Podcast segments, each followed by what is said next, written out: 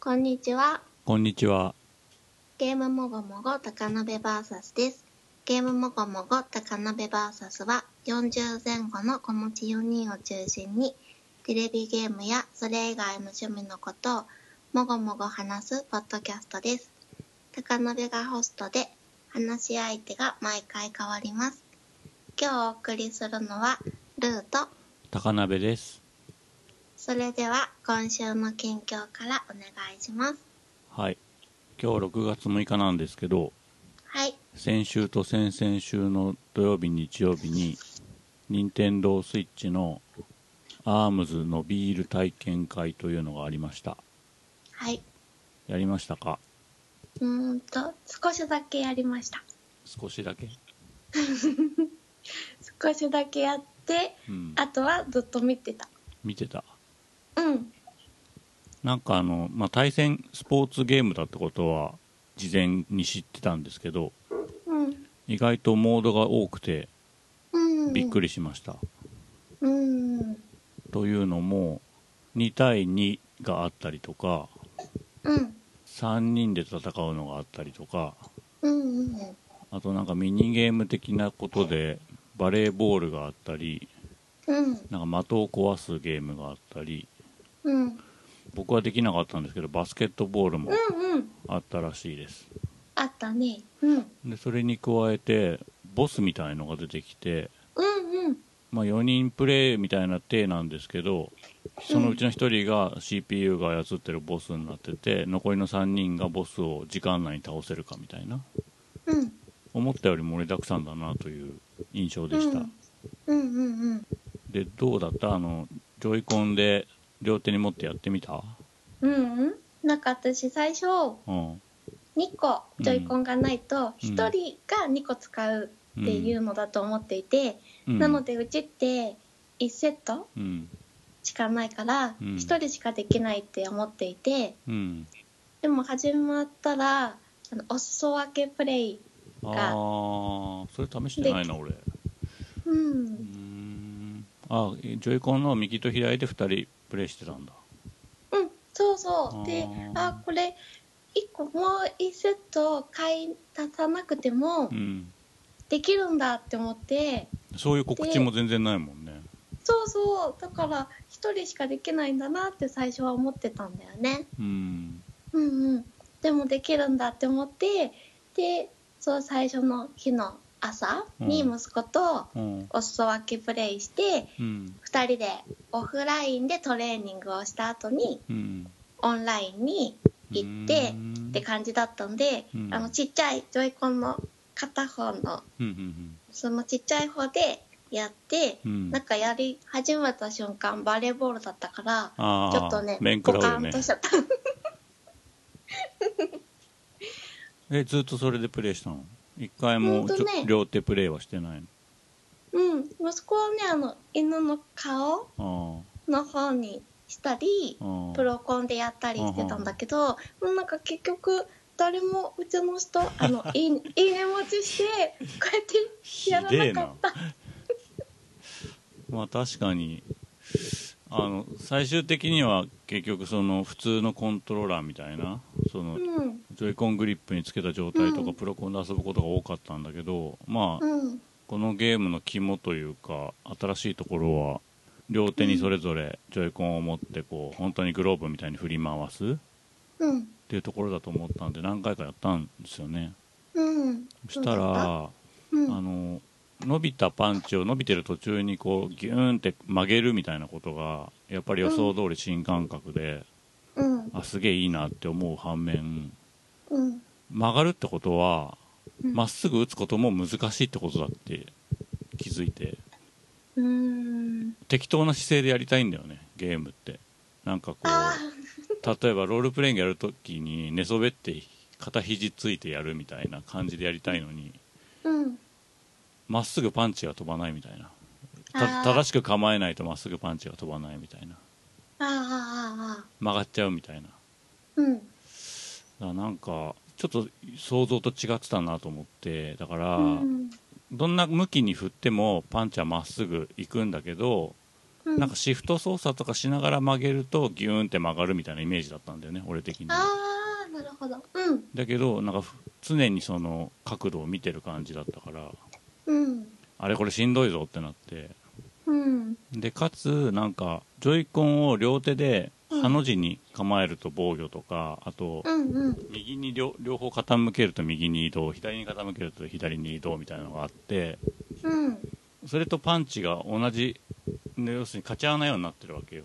うんパンチしながら移動っていうのはできないわけうんうんうんうんうんそうだねだからなんかね、その辺もなんかちょっと頭の中でまだしっくりきてなくて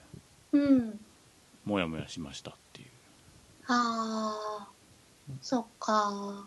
うーんなんかやっぱりパンチと移動っていうのを両方その体幹の方に持ってくるのはうんどうなんだろうなみんなしっくりきたのかなっていうのはちょっとまだ疑問が残っててうんでまあ途中からはあの普通のコントローラーに切り替えちゃったんだけどそっちの方がやっぱだいぶしっくりくる感じでした、うんその代わりなんか防御が左スティック押し込みとかになってて、そうだったうんまあ気持ちはわかるんだけどなんかスッと入ってこねえなっていう感じがあってうんなんかそういうところでまあいろいろしあの新機軸ではあるんだけどまだまだこう体がな体と頭が慣れるのに時間がかかりそうだなという印象を持ちましたうんでその一方で、まあ、対戦格闘メインのゲームでありながらその、うん一緒に戦うっていうモードが入ってたのは、うんうちの家族にとってすごいいいことでうん対戦すると、まあ、どっちかが大体強くなっちゃうからうん何回もやるのが面白くなくなってくるんだよねうんだけど、一緒に戦うんだとこう、うん同じ目的を持って遊べるんでうん長く遊べそうだなっていう気がしてうんその点についてはいいなぁとモンハンとかやってるような気持ちになるっていうかうんうん少しその製品寿命が伸びるっていうかうん楽しい気持ちになりそうだなと思いましたうんでキャラクターがまだちょっと限定的だったっぽいんだよねあの体験会は半分ぐらいしか出てなかったんじゃないかなううんんまあでもなんかデザインはやっぱりねどこが気に入らない感じがしてねあれ全員目隠ししてんの何なんだろうね目隠しあの目の上にさうんアイマスクみたいなのつけてるじゃんああ,、はい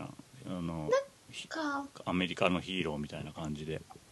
うんうんこれ別になんか素性を隠さなきゃいけないみたいなストーリーなのかなそれともなんかガード的なことなのか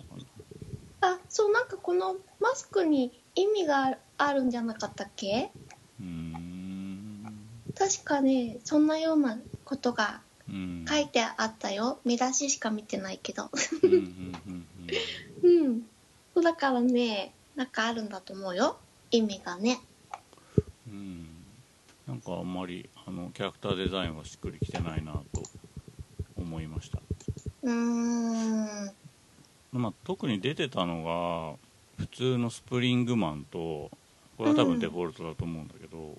うんあとあの忍者みたいなやつ忍者らっていう、うんメメガネっぽい忍者っぽいやつうんで男だとあと、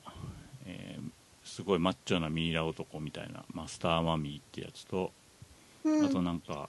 モロ星人にそっくりな DNA マンっていううんうんうんうんのがいてこれの他に出てくるのがあとロボットの警官みたいなやつとあとなんかうん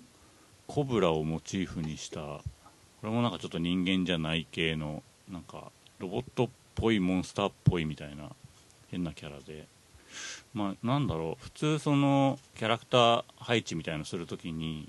うんなんかキザキャラとか入れると思うんだよね髪の毛長いみたいな、イケメンキャラみたいな、うんそういうのいないなって思ったりして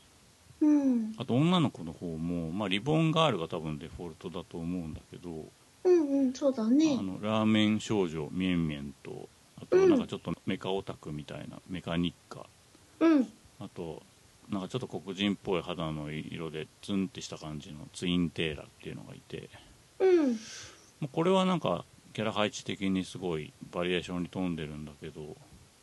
なんか足りない気もしててうん何なんだろうなっていう感じがまだあるんだよねうーんまあなんだろう萌えキャラとかじゃないのは全然ウェルカムなんですけど うんなんかこういうのってなんかちょっと少女趣味なの入れたりしがちじゃん特にうんメカニッカの位置とかに、そうだねう。んまあ、そういうのはないのはすごいいいんだけど、まあ、多分スプリングマンとリボンガールが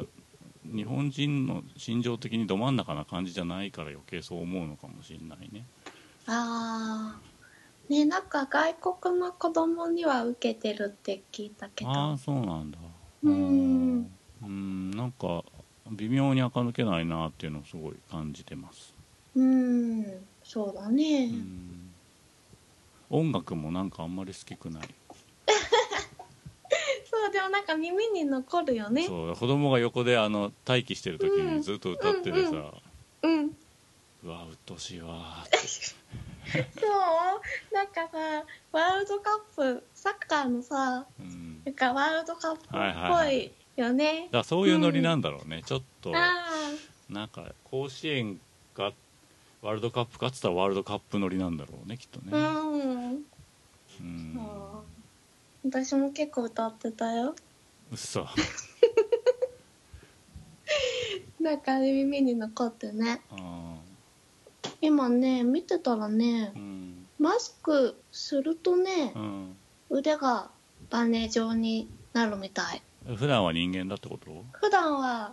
普通に生活してて、うんまマスクをつけるとあれなんかなちょっとチラって見た感じ、あ、でもさ、うん、まあ、そういう設定あって全然いいんだけど、うんメカニッカなんて伸びるのロボットの手だしさツインテーラなんて髪の毛だしさ、ああそうだねなんかよくわかんないよね、うんなんかバリエーションとしてはあってもいいんだけど、うんうん、なんか変なのって思うどのキャラが良かった俺が使いやすかったのはうんメカニッカとうんうんあとマスターマミーも意外と使いやすかっああうんうんうんたなんか忍者らがすごい強いらしいし使ってる人すごい多かったんだけど俺は使いにくかったううん、ーんこれあれだよねだから人数の割にトリッキーなキャラが多すぎんだよねデザイン的にもうんパンチ的にも なんか DNA マン1人でいいじゃんみたいなさあこのなんかロボットの警官とかキッドコブラとか多分まだ早いじゃんこの割合からするとうんもっと普通っぽいの入れてほしいよね、うんうんうんあなんかお兄さんキザキャラみたいのがいないよねそうだねうんあとなんか、うんあの怪しい中国の老人みたいのもいないよ ね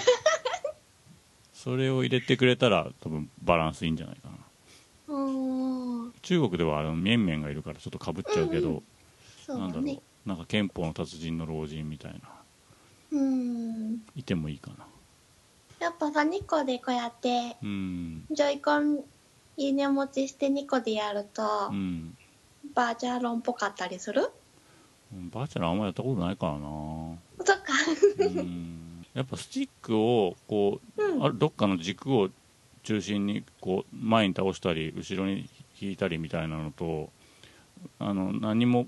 固定されてないジョイコンを振り回すのとは同じ傾けるでもだいぶニュアンスが違うっていうかうん。なんかそれほどいいね持ちが良くなかったっていうのが一番でかいかなこれもしいいね持ちしかできないゲームだったらすごいこうやらない人多くなりそうだなって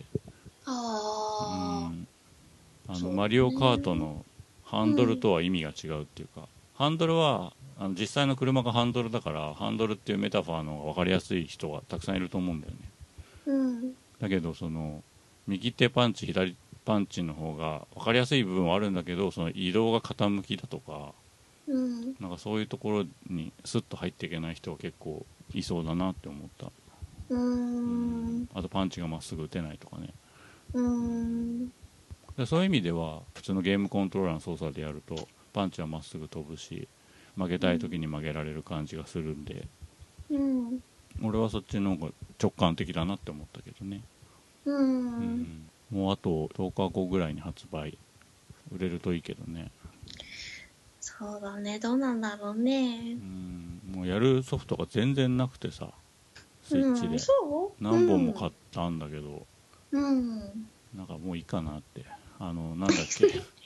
あれも買ったんだよねあショベルナイトうん。買ってで見た目とか可愛いし、うんあうんの WiiU とか 3DS の時にちょつい飛ばしてしまったんで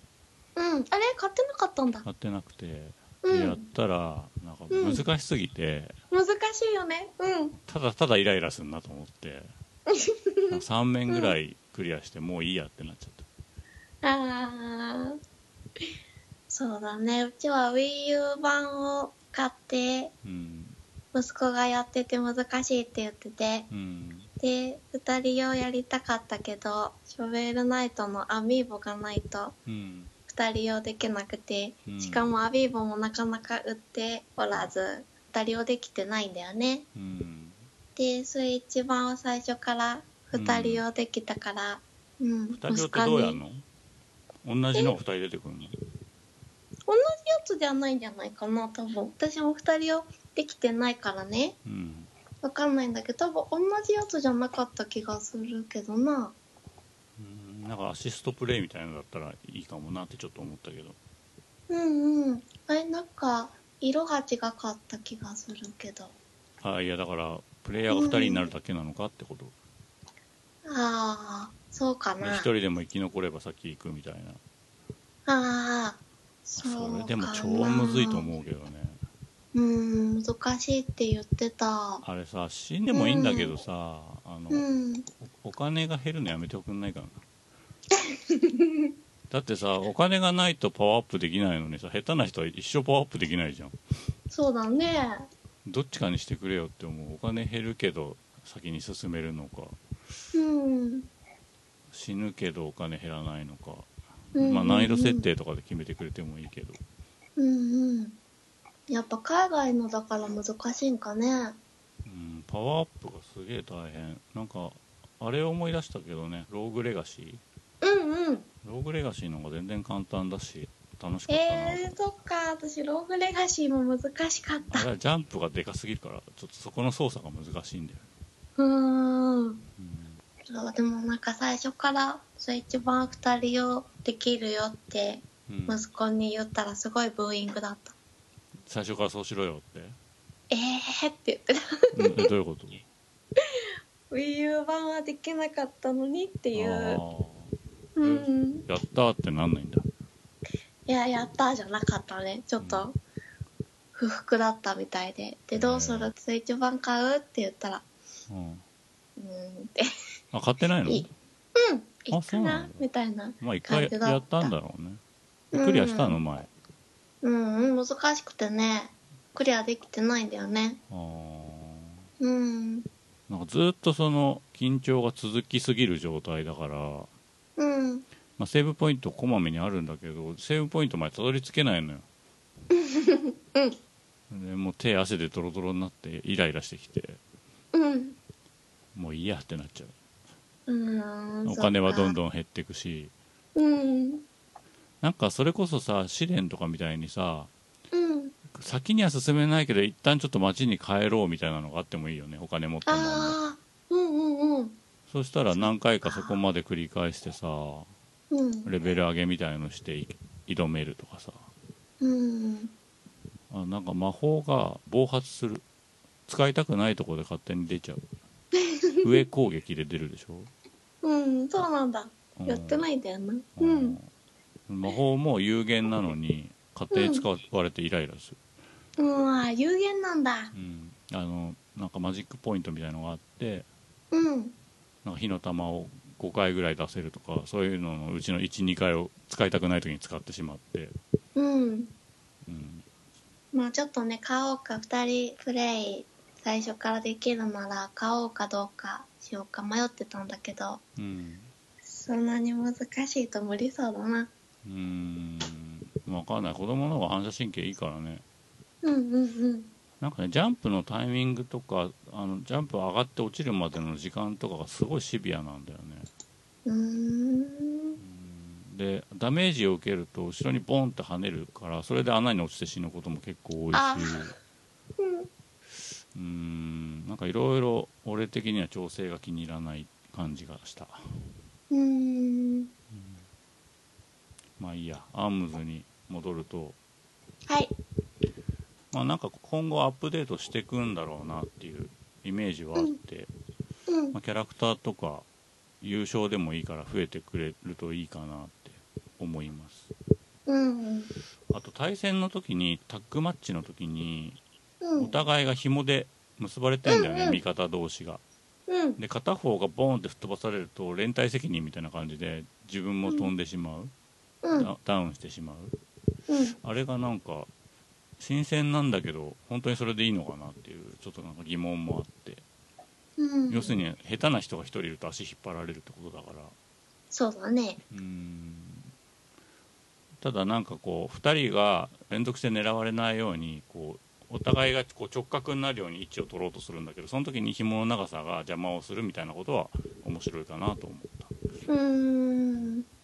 なんかいろいろ新機軸だから、まあうんこれからいろんな作戦とかも練られていくし必勝法みたいなパターンとかも解析されていくと思うんだけうんど、まあ、なんかそれが落ち着くまでにまたなんか新しい何もっとこうした方がいいよねみたいなことがどんどん調整されて成熟していくといいかなとうん思いましたうんやっぱ2人協力プレーがあるのはすごいいいのでなんかスプラトゥーンもなんとかしてくれよって、ああそうだよね最初からできるのいいよまあね、 1画面でできるのが一番理想的だけどうスプラんトゥーン2のダウンロードカードの写真をどっかで見たんだけどなんかやっぱ一人プレイしか対応してないっぽかったねああそうだね私も昨日買ったよ一人一台必要みたいな感じっぽかったねああ1ハード1ソフトずつ人数分買わなきゃいけないっぽかったうんうんうんうんそうだねなかなか厳しいよねうんうんうん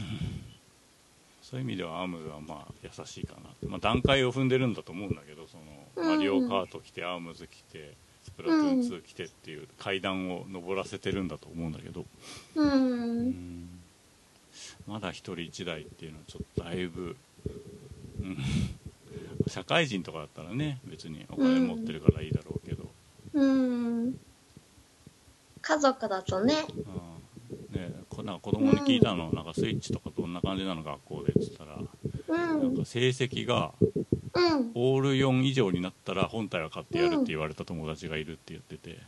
おうまあでもそれでもうソフトは自分で買えって言われてるって言ってたああでそっかでその子はスプラトゥーン狙いなんだってうんでうんうん見事なんか前回の3学期かななんかオール4超えたらしいんだよね、うん32点がなんかファミ通みたい だよねあ32そうい点うがなんか超あれなんえてだ合計ねうん科目の合計が32点を超えてうんなんか買ってもらう約束まではこぎつけたらしいんだけどねいやーなんかよくできるとかできるとかっていうあれじゃないんだああどうだったかな覚えてないけど、うんうんう3ん段階ではないんじゃないかなへえうんそっか6年生だからかもしれないね、うんうんよかったね買ってもらえてねうん買ってもらったかどうか知らないけど買ってもらう約束をこぎつけたと、うんうんああとそういえばネットワークやっぱりスマホ頼みっぽかったねそ外で遊ぶ時はうんあうんのなんか堀かなんかが出すスプラトゥーン専用のヘッドセットがうんうん端子が2本ついててスイッチの方からスプラトゥーンの音を拾って、チャットの方の音をスマホにつなぐみたいなすごいトリッキーなヘッドセットがうんうん出る予定になってて、そうだねうあんのチャットとかうんあと多分モバイルネットワークみたいなことをきっと全部スマホに任せたいんだろうなっていううんそもそもねスイッチマイクついてないしね、うんうん、なんかさ、スプラトゥーン1の時、ボイスチャットしないって言ってたのに、うんするんだって思って。あーまあ任天堂純正かどうかわかんないよねスカイプとか勝手にスカイプとか LINE 通話うん、とかでやってくれって意味かもしれないし、まあ、そういうコンパニオンアプリを出すのかもしれないけど、ううーん、んなんかちょっとショックだった。しないって言ってたコのにンパニオンアプリを出さないのかもよだからスカイプだったら知り合い同士しかつなげないじゃんうん、でそこでなんか不適切な発言とかあってもうん、まあ、当人同士の問題じゃんってなるけどそれをそれをマッチングさせちゃうとしたら、任天堂の責任になってくるからうん多分させないんじゃないそうかな任天堂のチャットアプリは作んないんじゃないうんまあ別にねあってもいいんだけどマインクラフトも外したでしょ、だってチャット、あそうなんだ、そっかうん、うんいやなんかあった方が便利だろうなとは思うけどねまあそれは知り合い同士でスカイプとかそういうんでうん、やるんでよくてないのを売りにしてたのになーって思って売りってことはないでしょ 売りってことはないか別にでもなんか海外の人の要望が多いんだろうなってはあー思うねだから勝手にやってくれってことでしょ自己責任できっとうーんでもそれだったらねいいけど任天堂がやるってなるとうんうんだってハードについてないしってうん、うん人人のせいにするパターンのやつでしょ、うん、そうだね。うんそうね。まあ、責任取れないよ出会い系とかあとなんかそういう誹謗中傷とか、うん。うん、そういう意味ではいいんじゃない俺はいいと思うけどね、うん。まあ、そんなところであと10日後発売のアームズ楽しめると良いですねという 話でしたはい。湯浅監督のうんアニメーション映画「夜明け告げるルーの歌」を見てきましたはい。見たんでしょうん。見たうんよ。うん。まあ、ざっと話すとうん。日本の海辺の田舎町に内気な少年がいてうん。その子が人魚の少女と出会ってうん。心を開いていく話みたいな、うん。うん。まあ、そんな概略なんですけどうん。なんか俺すごいこの作品が気になってうん。見たかったんだよねうん。うん。で前の「夜は短し歩けよ乙女」が全くピンとこなくて、まあ今今思ってピンときてないんですけど、うんなんかこっちはすごい刺さってて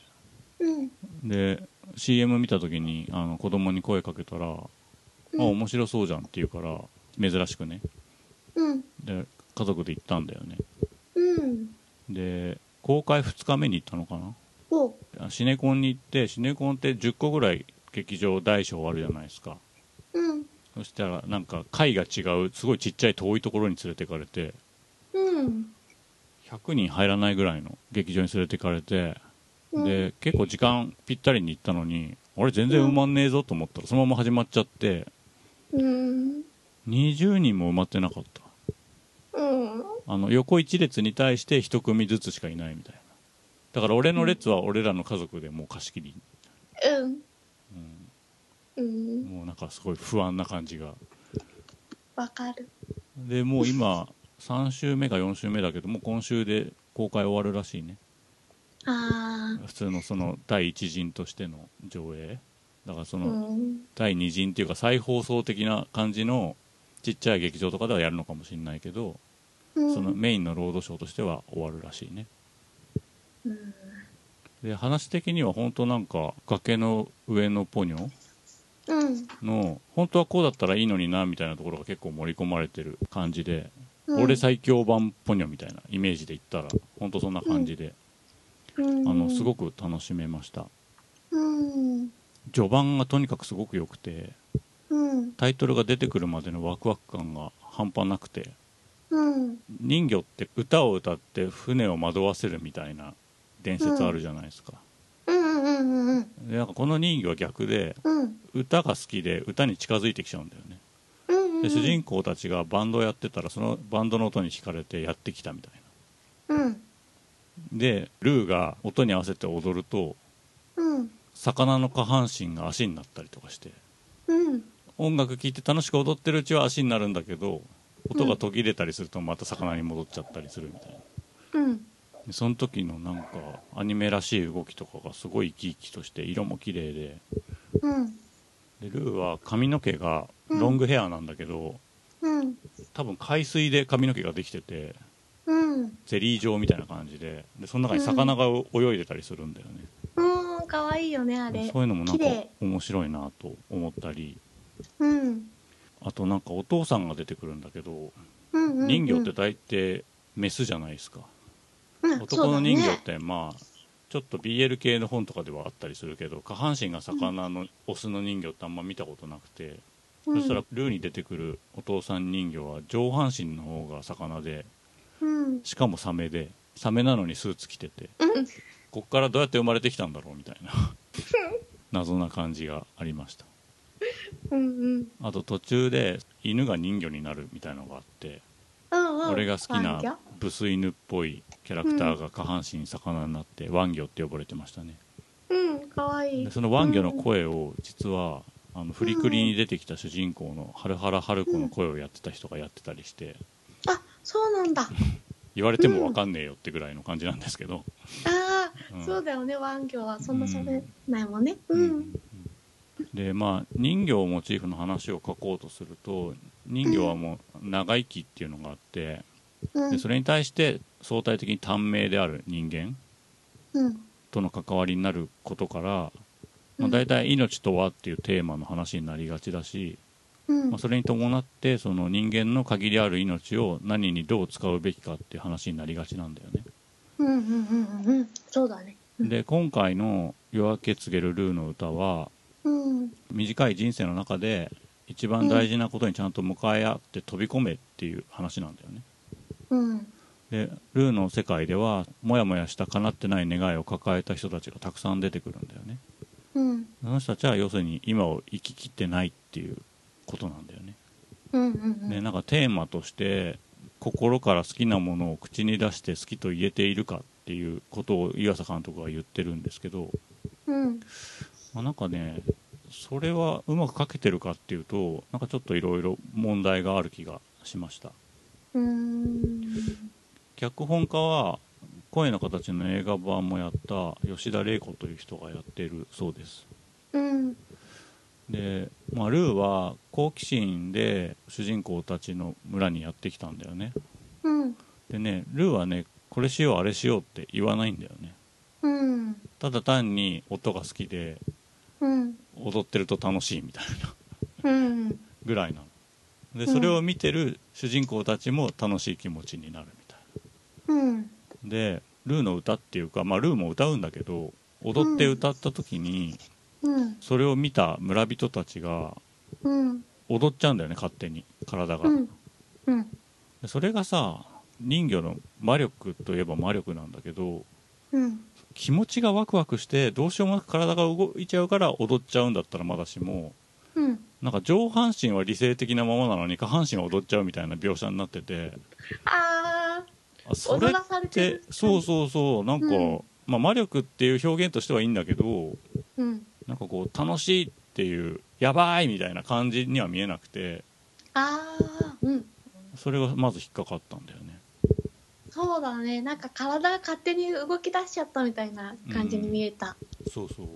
ううんで後半人魚の呪いみたいな話が出てきて、うん村全体が、まあ、ある種津波みたいな状態になって水没するんだよね、うんでそれなんだけどそれは なんか昔からの呪いみたいな感じなんだけどうんお父さんがサメのね顔をしたお父さんが、まあ、途中から出てくるんだけど、まあ、そもそもなんで出てきたのかよくわかんないんだようねんで多分人間と関わってるルーのことを心配して見に来たのかなって俺は勝手に思ってんだけどうん途中その村おこしに人魚が利用されてうんルーがちょっと悪い役みたいな感じになっちゃうんだよねうんでその時にルーが人間にいじめられてると思ってお父さんが暴走するんだけど、その暴走と呪いがリンクしてればいいんだけど、バラバラなんだよね、お父さんはお父さんで、やめろみたいな感じでモンスターみたいな感じに襲ってくるしうん津波は津波で起こるみたいな感じでうんだからお父さんが呪いのトリガーになっててでもそうじゃなかったからみんなでその呪いを解こうとするうん話だったらなんかもうちょっとシンプルに見えたかなってうん思ったうんそんなことないそうだね私ルーだけがうん最初友好的なんだと思っててうんうんうんあ人間他のに人魚は違うってことかそうだからお父さんもうん最初は違うのかなって思ってたけどそんいなやことない人間に優しかったよねそうさみんな魚の締め方教えてたもんねうん生き締めの先生としてよくわかんないねその辺が、うん、うんそうだねいやそもそもなんであの呪いは発動したの人魚は危機に陥ったからわかんなかったあれだからお父さんが発動した方が分かりやすいよねその娘をいじめるなみたいなことでうーんそうだねあそそれとしあの人魚の輪とは別だもんねあのうん津波みたい津波ではないけどうん海面がうん上がってきちゃうのはうんまた別のことだもんねううーんんで人魚には太陽に弱いっていう設定があって、うんこれはパンフレットを読むとうんどうやら最初の設定は人魚じゃなくてヴァンパイアだったとああうんで人魚はなんか噛みつくと噛みついた相手も人魚にしちゃうみたいな、はだいだからワンギョっていうのも、まあうんルーに噛まれたから下半身が魚になって海の中で暮らせるようになったんだよね、うんそれもまあヴァンパイアっちゃヴァンパイアだよね考えようによっては、そうだよねうんうんなんで人魚にしたのかなってところがその最初の思い立ったところと違うからその辺がちょっとずれてきちゃったのかなって気もああするんだよね、うーんで今回 CM でも使われてるしテーマ曲にもなってるのが斎、まあ、藤和義の「歌うたいのバラッド」なんだけど、うんこの映画の主人公は閉鎖的な田舎に住む鬱屈した少年なんだよねもともとうんだけど、打ち込み系の曲を作って YouTube にアップしててそれがそれなりに認められてると、うんそれはなんか今時な感じがあっていい設定だなと思ったんだけど、うんまあ、クライマックスでいきなりそのアコースティックギターを手に取ってそういうんだったっけえそっかなんかあれエレウキクレレはいつ使うんだっけ ウクレレ使ってたちょあれちょっとわかんなくなっちゃった最後何を弾いてたっけっと待ってなうんギター持ってる映画出てこない まあとにかくクライマックスに打ち込みの曲ではなくて自分のギターなりウクレレの生演奏で斉藤和義の「歌うたいのバラッド」をわーって歌うっていうのがうんまあ一番盛り上がるシーンなんだよねうんでそれがイコールその自分が好きな気持ちを自分の口で言えたみたいなうんことなんだと思うんだけどうんなんか打ち込みやってる少年が斎藤和義いきなり歌うかなっていうのがすごい引っか かって斎藤和義ってまあ俺は聞くけど今の中学生ぐらいの子聞いてて覚えてるかなって、そうだねうんあーうんでも最初にあれ歌うたいのバラッドを最初にあれなんかあれだっけお父さんがうんバンドをやってて、はいはおい父さんのカセットを聞いてうんあれなんだっけうん歌うたいのバラッドをやろうと思ったんだっけ分からん会話分からんそういうんだったらねうちの息子もこの映画を見てすごい気に入ってあいい歌だし俺は斎藤和義好き,、うん好きなんだけどうんわかるよ10代の子はそれ歌うかなっていう 確かにねだからそういう感じでさたまたまお父さんがやってたバンドが歌うたいのバラッドをうんやっててうん歌っててそれを聴いていい曲だなって思ってうんでやったんじゃんうんでせっかくその主人公がバンド設定なのに、まあ、うん歌い出しは一人で歌っていいと思うんだけど、うん残りの二人が演奏に加わることもなく終わるっていう、そうだね一人だったねうん、その辺もすごい気になって、うん何のためのバンド設定だったんだろうって、ああうん、思ったんだよね。うんまあ、とはいえそのさっき村の中にその自分の願いを叶えてない人がたくさんいるって言ったんだけどそれが終盤畳みかけるように叶ってくんだよねうんでその感じとかはすごい気持ちよかったですうんでアニメーションもそのルーがあの、うん水をキューブみたいにしてビューンと操ったりとかうんあと水の色もなんかちょっとバスクリンみたいな色でそうだよねめちゃめちゃ綺麗でうんなんかその色のマジックみたいなことにすごいこうワクワクしましたうんでなんかこの長編アニメはうん普通のアニメじゃなくて実はフラッシュで作ってるらしくて、うんまあ、普通はその原画の人がいて原画の間を埋めていく人がいるんですけど、その埋めていく作業自体をフラッシュが自動生成で作っててその中でいい絵を多分チョイスしてつないでるんだと思うんだよねうんだから圧倒的に工数も人数も少なく多分低予算に作れてる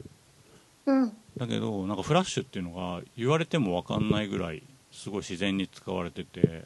うんむしろその今までのアニメよりもカメラアングルとかも自由にやってる感じがしたしうん特にねその主観的な視点の絵が多かったのはすごいかっこよかったんだよねうん主人公の目から見てる構図っていうのがすごい多かっうた、んそれがなんか臨場感があって、うんうん、なんか画面の中に入ってった感じがしましたねうんでルーが起こしてくれたことに対してこうのめり込んでって歌うたいのバラッドを歌ってああすっきりしたっていう感じではあるんだけどあるし、うん最後そのルーに対して好きだってことを言うんだけど、うんなんか恋愛関係じゃないんだよねもともとそうだねでこれから恋愛していこうって話にも見えないんだよねうんで好きだって言うんだけど別に一緒に暮らすわけじゃなくてうんルーは海に帰ってくしうんあれこれ何何の話だったんってうん最後なってしまって俺的にはあなんかその辺はすごい、あのすっきりしなかった一番大きな点です、ーあうん別に恋愛してほしいわけでもないんだけど、なんか好きだって言葉が一番のメッセージなのかなってところは結構疑問だったっていうかーうんそうだねうん、でルーはこうしてくれっていうことを一切言ってないのでうん別にそのルーの気持ちは関係ないわけじゃん主人公にとって、うんうん、なんかその辺もよくわかんないんだよねだから何かを実現したとか獲得したっていう話に見えてないっうんていうなんか細かい文句がすごいたくさんあるんだけど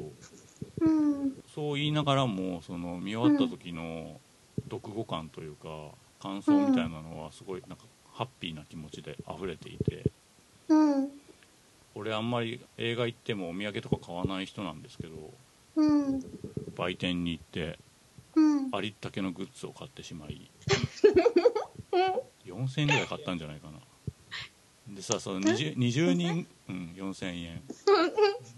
20人ぐらいしかいなかったっつったじゃんうんで俺だけもう走ってそこの売り場に行ってんのでその後になんか二十歳前後ぐらいのなんかちょっと地味な感じの眼鏡の細い女の子が一緒に食い入るように売店を見ててうんお互い言葉は交わしてないんだけどお互いこう同志の気持ちを持ってもうそれは早く欲しいっていう気持ちが溢れてそれともこう売り切れちゃうみたいな売り切れないのよだからだから気持ち20人の中でそうだよ2人しかいないか20人しいないかららねあの綺麗に全部揃ってるんだけどうんあのなんかお金払わなきゃみたいなああなるほどそういうことか気持ちが溢れててうんその子もなんかこのバッジがいいかなこのバッジがいいかないやこっちのノートもいいなみたいなことをうんやってんだけどなんかすごいこう仲間意識をか感じてそうだねそっか私はあの公開1週間後に行ったんだけど、うんか1週間後でもうすでに1日の上映が1回しかなくて、うんうんその前の週は2時とかっていう時間もあったのに、うん1週間過ぎたらもう夜しかなくて夕方の夜しかないから、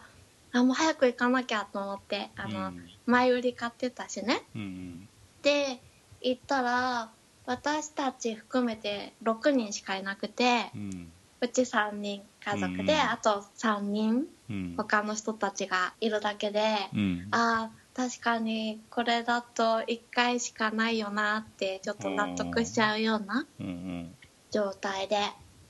私の感想はハンドルネームとはいえこんなに名前を連呼され る映画は初めてだなって思った。でなんかあのルーのさ、うん歌に合わせて、うん最初ルーが歌ってカイが踊り出してっっていうところからのうんオープニングの流れがすごいよくていいよね、んそうあそこすごいよくって、うんもう完全に心をつかまれたなって、うん動きがうんすごい楽しいし、うん絵がめちゃくちゃもうそのフラッシュうんで動いて、うん音楽と噛み合って、うんまさに「ユアサワールドってこんな感じなんだ思ったね、うん、ドラッキーだよねいからつもねそうそうそうなんかさ物理法則とかもそういうのないっていうかうんね快楽性が高いというかうんルーが歌って音楽が鳴ると足が生えてうんみんなもルーと同じように踊ってうんなんか映画全体がグルーブするというかうんすごいなって思ったね、うんまあ、あとはルーの動きうんが一挙手一投足が可愛い、うんでも何考えてるか分かんないよね そうだね喋んないでしょうんうん喋んないねうんなんだっけ仲良しだっけ何が仲良しって言うんだっけな忘れちゃったルーが、あんまり言葉を話さないよねうんうんでもさなんかカイトの夜中のデートとか、うんブランコに乗ってるシーンとかうん2人でくるくる回るとことかうんあとこう電車がさ走ってきてルーがさこう両手をこうやってうん電車にかざすとことかうんすごい可愛かったしうん高鍋さんも言ってたけど海がなんか色がねゼリーみたいな感じで美味しそうだったうんもうなんかツッコミどころもいっぱいあって、うんルーのパパがうんあの感じで普通に受け入れられて るとことか締め方を教えてくれる親切な人みたいな人じゃねえしみたいな、なんかもう普通の生活にいいんだって思ったしあれであとはお母さんが出てこないから不正の話なのかなってうんまあ普通は人魚描くと母性の話になるんだけどねそこなんか意図的にずらしてんだよね、うんうんまあなんかお父さんをいっぱい出したかったらしくてそこにお母さんも出しちゃうとこういっぱいになって大変だからお母さんは出さなかったって言ってたけどねまあでもルーとルーのパパ UFO と UFO のパパカイとカイのお父さんとかうんまああのカイのおじいちゃんはお母さんの話だったよねうんうんルーのパパがいい味出しててルーが危険な時にルーのパパがうんすごい勢いで四つん這いで走ってくるよねそうそうあそこは結構いいなって思った燃えてたよね体がね燃えてたでもなんか人魚を恨んでる人たちも、うん、 UFO のパパもうん、みんな仲悪い人はいなくてうんうんどんな人間に対しても否定しないというかうん最後もこう包み込んでくれるようなうん感じがあるなって思ったうんうんあそう人魚が噛むとみんな人魚になるじゃん、うんでもあれってさ死を連想させるイメージがあってさうんなんかちょっとハッピーっぽい描写だけど実はうん死んでるよっていう、そうだよねそういうなんか二重の意味があるっぽくてあの災害で一応ね、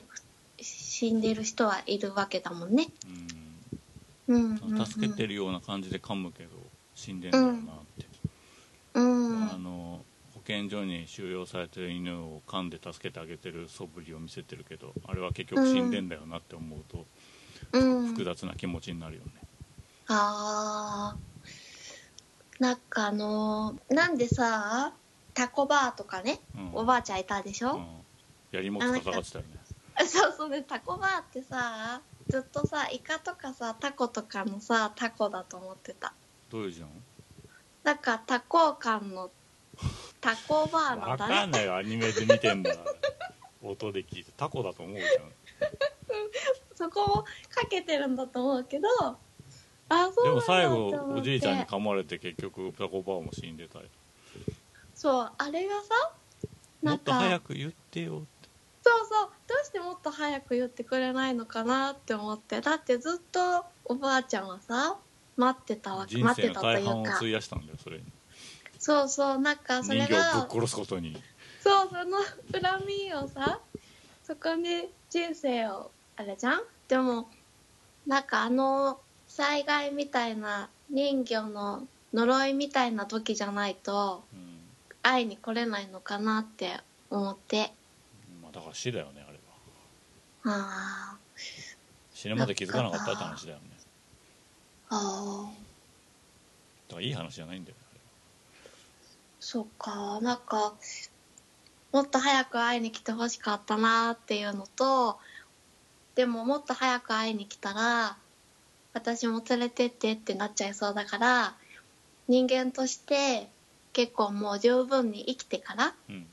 迎えに来たのかなとかも思ってああそれはいい考え方だねうんそれはだってなんか若いうちだいぶハッピーよねとうん若いうちだとさやっぱすぐ連れてってほしくなっちゃいそうじゃないただなんか人魚になったら若返ってほしかったなって思ったうんああそうだねなんかねゆる許しみたいなねうん年の差がさありすぎるじゃん旦那さんは若いもんまだ論言になってたそもんうねそうあの会のさうおん父さんお母さんもね、うんお母さんの方が若くなっちゃうじゃんうんだからそれはまあそのままだったのでちょっとびっくりした若返らなかったからうんうんうんポニョもさポニョ見たことあるポニョ見てないんだよ見ねてないのかなんかねうん終終盤の話が多分全部死後の世界らしいっていう解釈があってうんうーんなんか主人公のお母さんが通ってる老人ホームのおばあちゃんたちがみんな車椅子に乗ってるはずなのにうん終盤30分はみんな歩いてるんだよねおおそれはもう死んじゃった後なんだっていううん解釈があって、まああそあそれに近い感じがルーにもあってうんなんかそういうのをどうやって受け止めていいのかがよくわかんないんだよねすごいやっぱ甘美な感じに書くからうん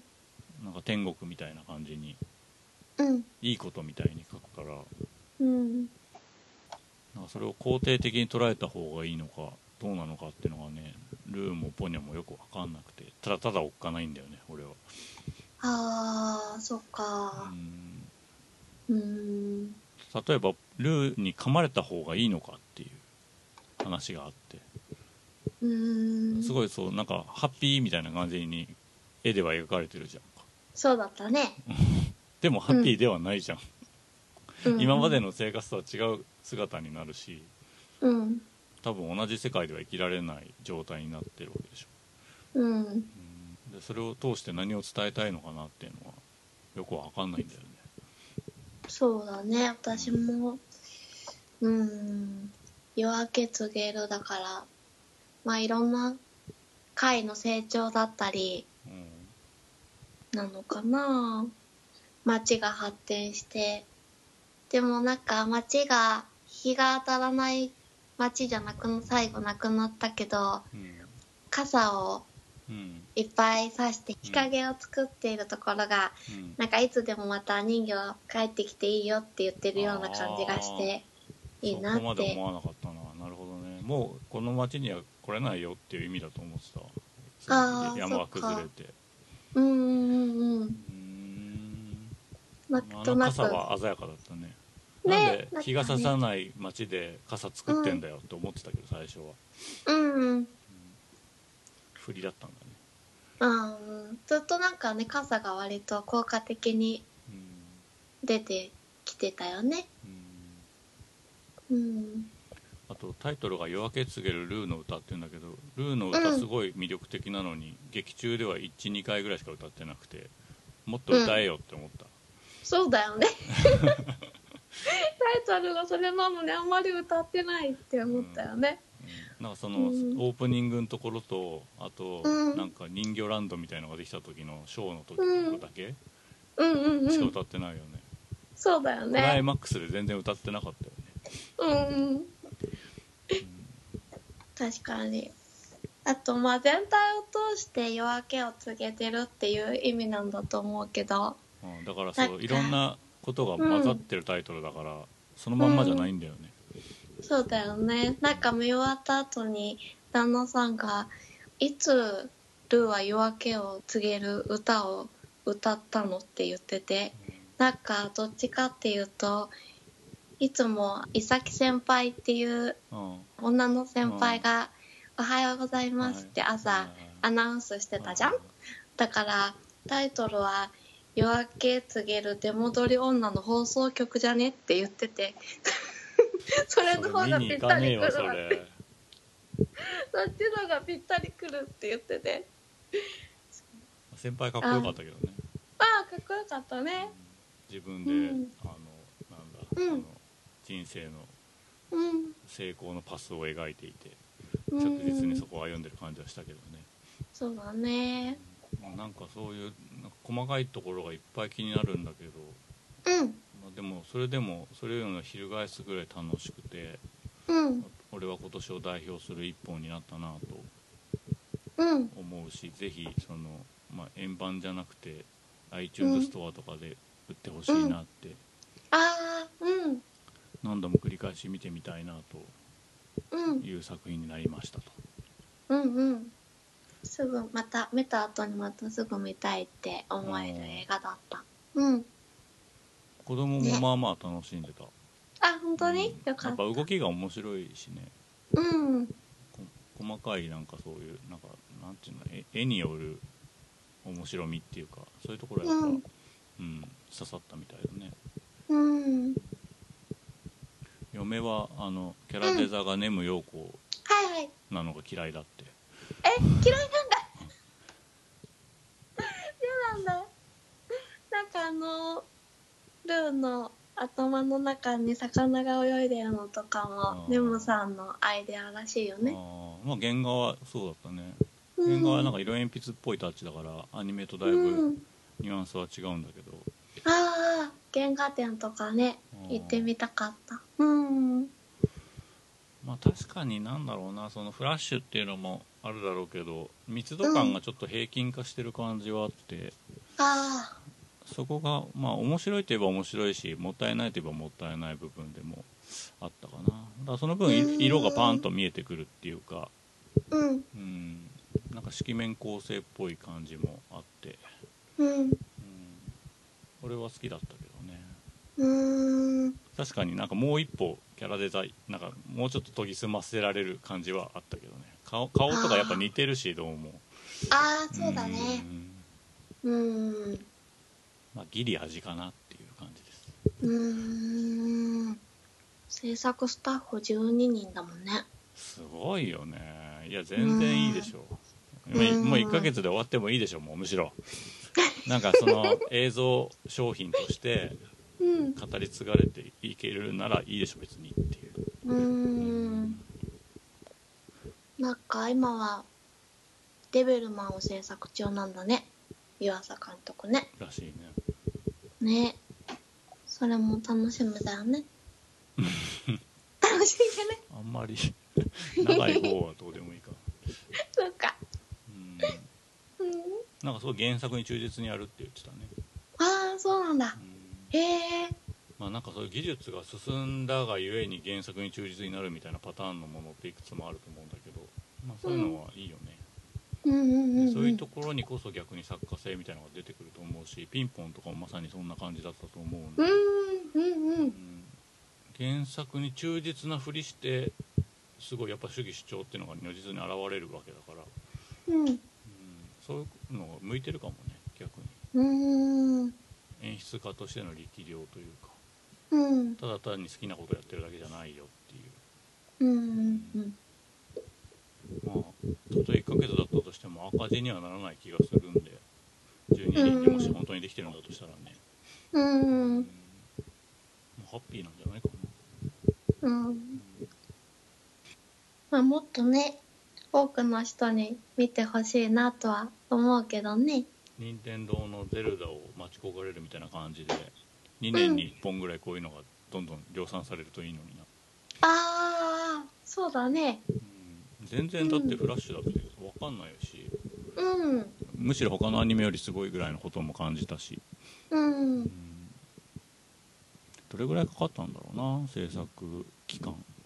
ピンポンが終わって直後からって言ってたから34年かかってんのかな3年ぐらいかうんうん作画自体はそんなかかってないのかもしれないけど話を落ち着かせるのにすごいかかったみたいに書いてあったな、あうあん、だってヴァンパイアから始まってるからね、そうだよねうん、最初の方でその林業の話を書くと短い人生をどう有効に使っていこうかみたいな話になりがちなんだって話をしましたけどうんあの僕も手前味噌ながら人魚の話を書いてまして、そうだよねまあ、同じように飛び込んでけっていうところがクライマックスになってたりするからうんなんかそう我が意を得たりっていう共感の部分もあったりしてうんそれであの人一倍盛り上がってる感じもああそっかあるかもしれないですうんうんうんあっちとどっちが良かったのなんだっけいつも忘れちゃうタイトル夜は短しあ夜は短し歩けよ歩とけめよとあ、うん、あーどうあーなんかうん難しいなまあ種類が違うっていうのはあるけどねうん好みあーうーんあーでもルーの歌うのが好きかなああうん俺も見たことないけど見て見る気もないけど、配信とかされたら見てうん、興味がないええ ー、そいやだってあの後また頑張ってあのーう四畳四半畳半神話体験2話ぐらい見たけどもういいやもう無理無理無理ってなったもんそうかだから合わないかね合わないじゃあ無理だな夜は短しも無理だなうなんか、みほちゃんが9年待ってよかったって言ってる から、9年かかってんのかなって思んっいた。や違うでしょ前のマインドゲームから9年じゃないの、あそういう意味かなるほどね9年か分かんないけど多分、ううん久々にすごい恍惚感があったんだよねうん。早くまた見たい。うん映画館もう一回行きたいぐらいだったけどねねえ、もう今週終わっちゃうんでしょうんうーん。いやポニョも見直したんだけどだどっちも同じぐらいすげえなと思って、うんうんうん。そっか、ポニョも見なきゃな。うん、ポニョおっかない、あ、おかない。ポニョマジおっかないルーもおっかないけどうん。結構同じこと言ってる気もするそう。見てみる。うんみんなうん。ポニョも気持ち次第で足が生えたりするのうーん、そうなんだ。だけどその足が生える時にいきなり人間の足じゃなくて、うん、なんか鳥の足みたいなのになってから人間の足になるから、もう超怖いの顔もなんかうん。なんて言うんだろうなちょっとたい焼きみたいな顔を経てから人間の顔になるのそれがもうすっごい怖くて、たい焼き歌ぐらいしかわかんないうんで歌も、ま歌はまさに、あのフうんェイクっていうかうん歌に騙されちゃいけないこんなおっかない映画はこんな歌つけちゃいけないっていうぐらいおっかなくて、うんでその久石譲がいつも通り音楽やってんだけどもう発注された時に、うんなんかそのこの世とあの世みたいなことをすごい言われたんだって表現してほしいってうんだからまあ入ってんだよねその表だって言わないけどうん生と死の境目みたいなことを意識するように全体が作られてるから、うんとにかく 怖い出てくるもの出てくるものみんな怖いへでえ怖くない風に書いてあるのがすごい怖い、ああ逆にううんんまあ、なんか映画館ではもう見れないかもしれないけどなんかあの機会があったらぜひみんなに見てほしいなといううん作品でしたとはいはい私はフィンチ系の奇妙な屋敷で起きたことというゲームをクリアしたのでそのお話をネタバレなしで紹介したいと思いますはい PS4? そうですあとは Steam とね現在はね「What Remains of Edith Finch」っていう名前で PS4 で検索するときはうん現代の方じゃないと引っかからない。えそうなんううん私やりたいなと思ってピンチ系のって入れたらなくってないと思ってもしかして日本の PS ストアでは取り扱ってないのかなって最初思っちゃったんだけどうんなんかね現代の方で検索したらへあったーえでも新作リストみたいなところから順にたどって今日出てくるんじゃないの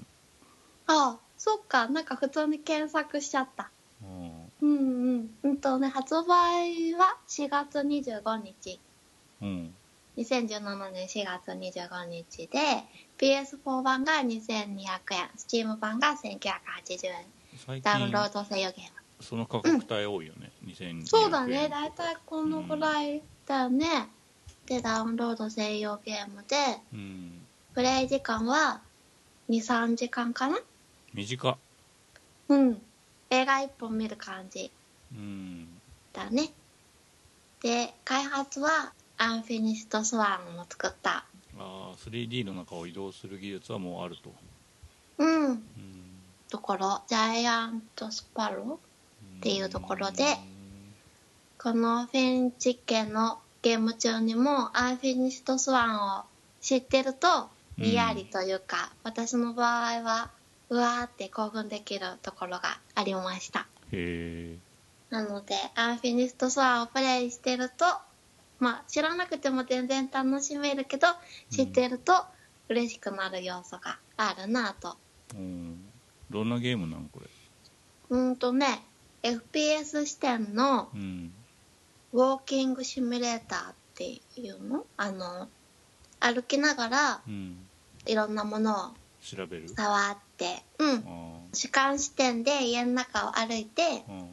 ピンチ家の場合は触れるものにはうんマークがついているのでうん手当たり次第調べるっていうことはしなくてよかったうんうんで主人公はこの現代でもあるエディス・フィンチっていうエディスっていう女の子でうんエディスはフィンチ家の末裔でうんあとフィンチ家っていうのは100年の歴史があるのねうんでその末裔がエディスでうんでもうこの家には誰も住んではいなくてうんで久しぶりに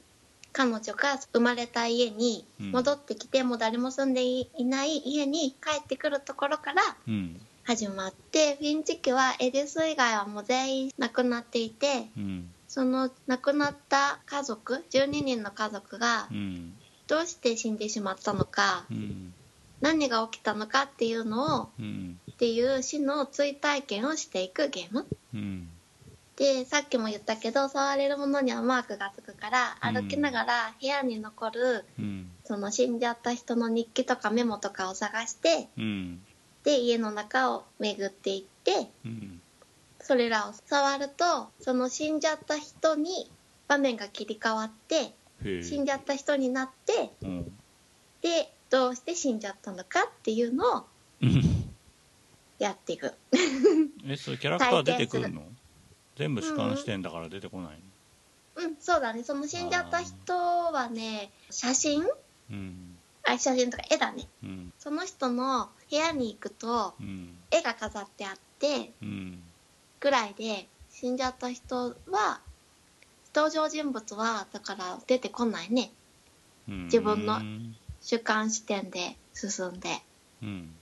でフィンチ家はすごい歴史があるお家でうん家族が死ぬとその部屋は開かずの間みたいになってうん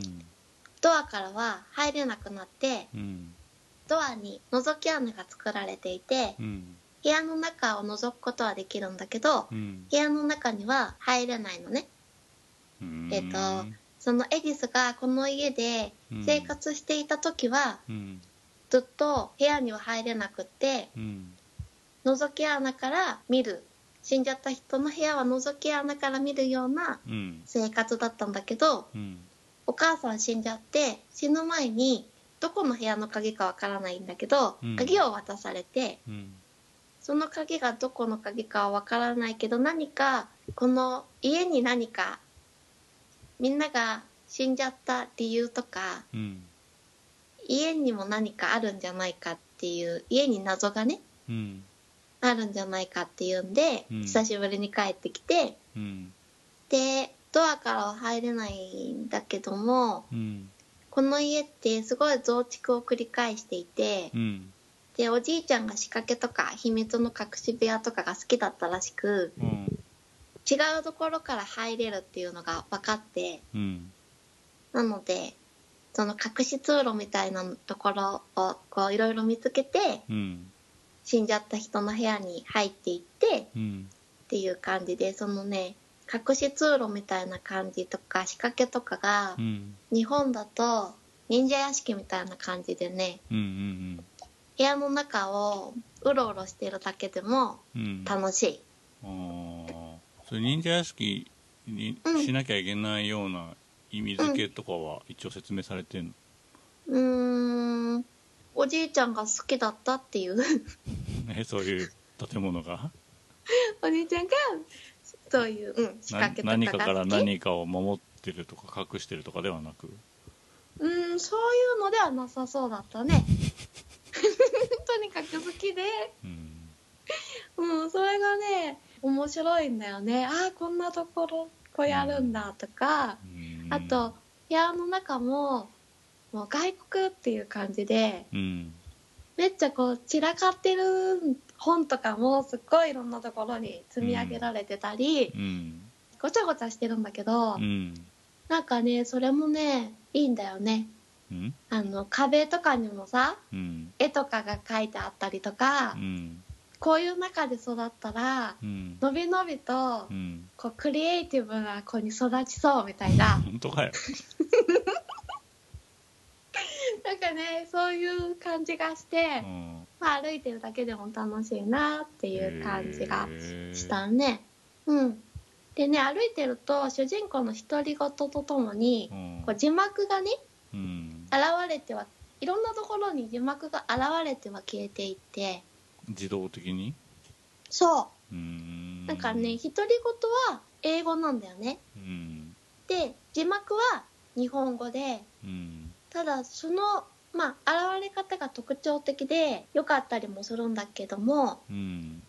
カメラがその字幕を自動で向いてくれる時もあれば向いてくれない時もあって、なので自分でカメラ操作して部屋の中いろいろ見てたりとかするとうん急に主人公が喋り出して喋り出したっていうことはどこかに字幕が出てるんだけどそれがどこに出てるのかが分からなくってでどこどこって探してる間に字幕が消えちゃって読めないみたいなことがそれなんか23度あったギュッてやってくれたらいいのにね、カメラ向けてくれたらいいのにね喋り出してるんだったらそうなんだよなんか向けてくれるそれか時今向いてるカメラのとこに出しといてくれたらいいのにね字幕を、そうそうあそこみたいなうんそそそこになんか気を使うのはなんか違う気がするねそうだからなんかさ英語が分かればうん喋るのを聞いてるだけでも字幕ってそういうことか多分うんうんうん大本当に丈夫分かってないんだ本当にあのボイスは日本語ないんだボイスそうなんだよボイスは英語なんであーじゃあもうそうそう画面向き関係なく出しといてくれたらいいのにね下にあーでもねその字幕の現れ方がすごくねいいんだよねこうねいろいろねなんか効果的というかあとその、うん、と字幕が出る方向に進めば合ってるっていうことだからヒントにもなってるんだよねうん、誘導してくれるというかうん、だからうん画面から外れてるんだったら矢印出してくれるとかさあーそうねその辺がなんかちょっとねあれだったねうん、うん、読めないとわからないじゃんなんて言ったか、英語がわかればまあ大丈夫なんだけどねうんでその死の追体験をしていくって言ったけどあの死の瞬間を本人の視点でその死んじゃった人の視点でうん体験していてでも怖いとかっていうことはなくてうん見せ方がねアメコミ風だったりうん急になんかアメコミが始まったりとかうんカメラのレンズ越しだったりうんパラパラ漫画だったりうんすごくね工夫に富んでいてうんホラーというよりはファンタジー空想的な感じでうん日本のね「うげつ物語」とか怪談とかに影響されてるらしくてへえだからなんか終わった後にとかに狐につままれたような感じというか ちょっとポカンとしちゃうようなのもあったりとか、なので怖いっていうことはないねうんうんうんそれ何3時間終わって全部見るとすっきりすんの、すっきりはしないしないのかよしないと思うすっきりはしないと思ううーうんんうんうんでもねその中にある登場人物の一人にうん頭が、まあ、ちょっとおかしくなっていっちゃう人がいてうんその人のね頭がおかしくなっていく様子がねうんこれは映画とか漫画とかでは味わえないなっていうゲームでしか味わえないなっていう表現方法でそれに触れられたことになんかもうすごい興奮しちゃってすごいと思っへてーちょっと大げさだけど私はそれだけでこのゲームをプレイできてよかったなって思ったなんでやろうと思ったのそもそもあーなんでだろうなんかネットとか見ててうんいいよっていうのを見たからかなあと短いっていうのがいいなと思って23時間でプレイできてうん評価が良かったんでへえどうかなって思ってうんうんうんおすすめうんみんなにおすよかすっめああうんうんおすすめしないなんだんだよみんなにおすすめはできないねなんで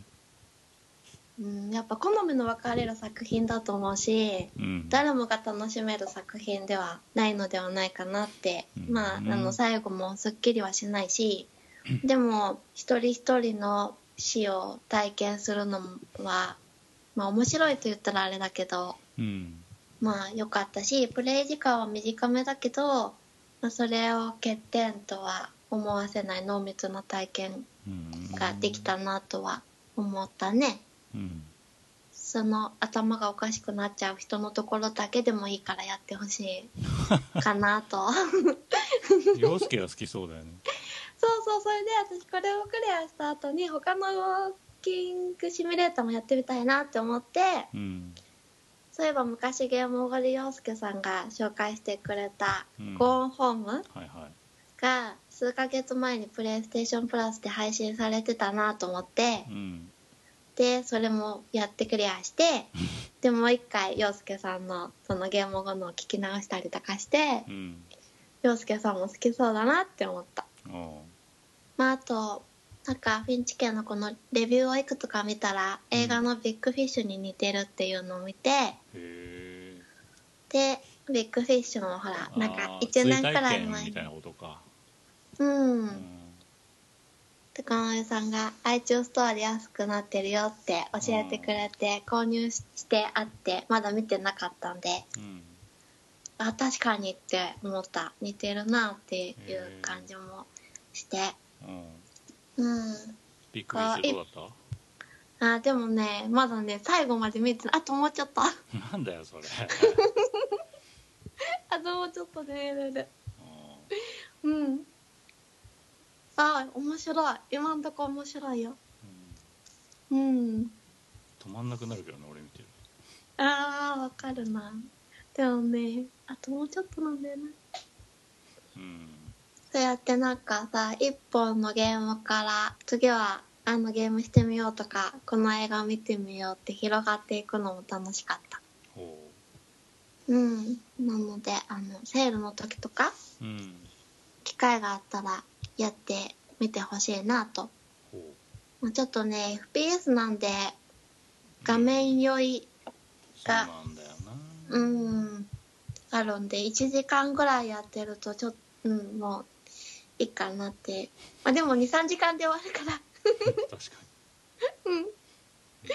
うんちょっとやって